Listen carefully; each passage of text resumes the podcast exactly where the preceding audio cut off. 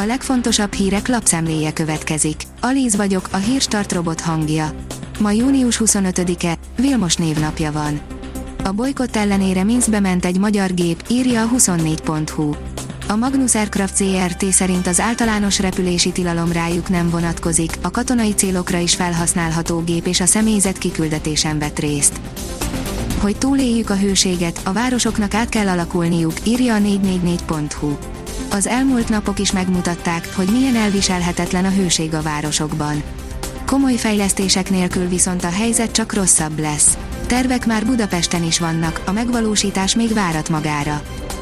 A Force teszi fel a kérdést, hova menj fesztiválozni, ha kerülnéd a tömeget.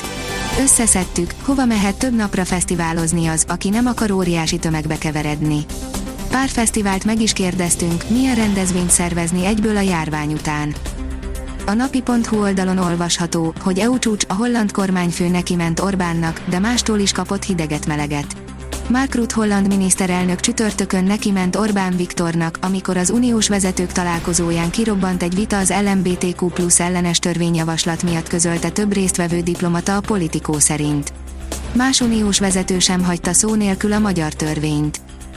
Háborognak a szállásadók, nem is értem, hogy van jogom ahhoz, hogy elkérjem a vendég személyi igazolványát, írja az ATV.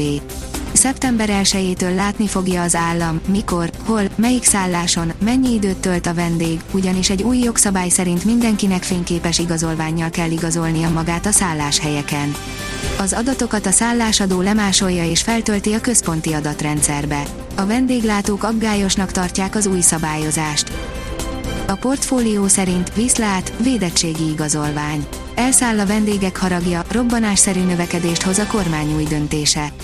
Mindössze két héttel ezelőtt jelentette Orbán Viktor miniszterelnök egy személyesen tartott kormányinfón, elveszik azoktól a védettségi igazolványt, akik nem veszik fel a második koronavírus elleni oltást.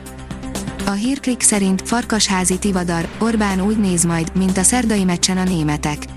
Ha az előválasztás eredményétől függetlenül képesek lesznek a jelöltek a közös munkára, akkor lesz esélyük Orbán ellen, véli Farkasházi Tivadar újságíró.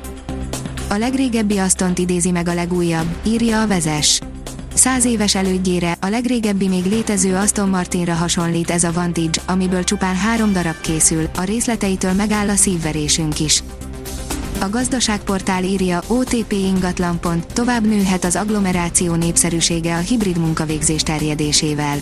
Tovább nőhet az agglomeráció népszerűsége az otthoni és az irodai munka ötvözetéből álló hibrid munkavégzés terjedésével, viszont ha a dolgozóknak ismét naponta kell ingázniuk, akkor felértékelődik a munkahely közelsége, közölte az OTP ingatlan. csütörtökön az MTI-vel.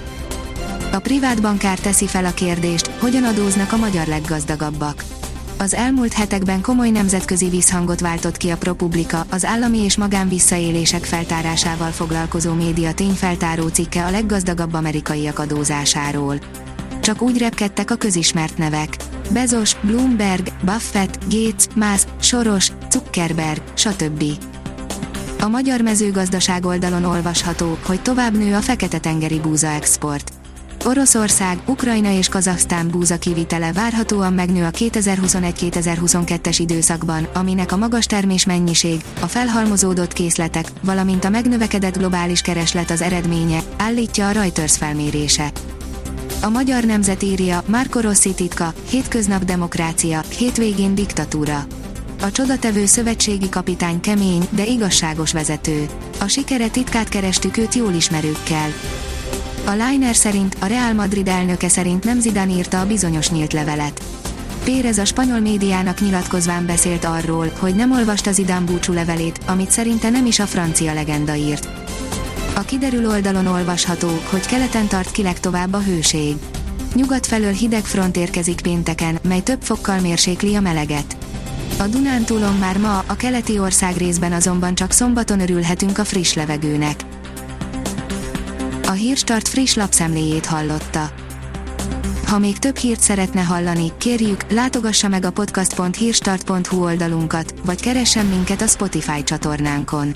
Az elhangzott hírek teljes terjedelemben elérhetőek weboldalunkon is. Ha weboldalunkon hallgat minket, az egyel korábbi adás lejátszása automatikusan elindul. Beállíthatja, hogy az összes korábbi adás, vagy csak az aktuális tematika hírei következzenek.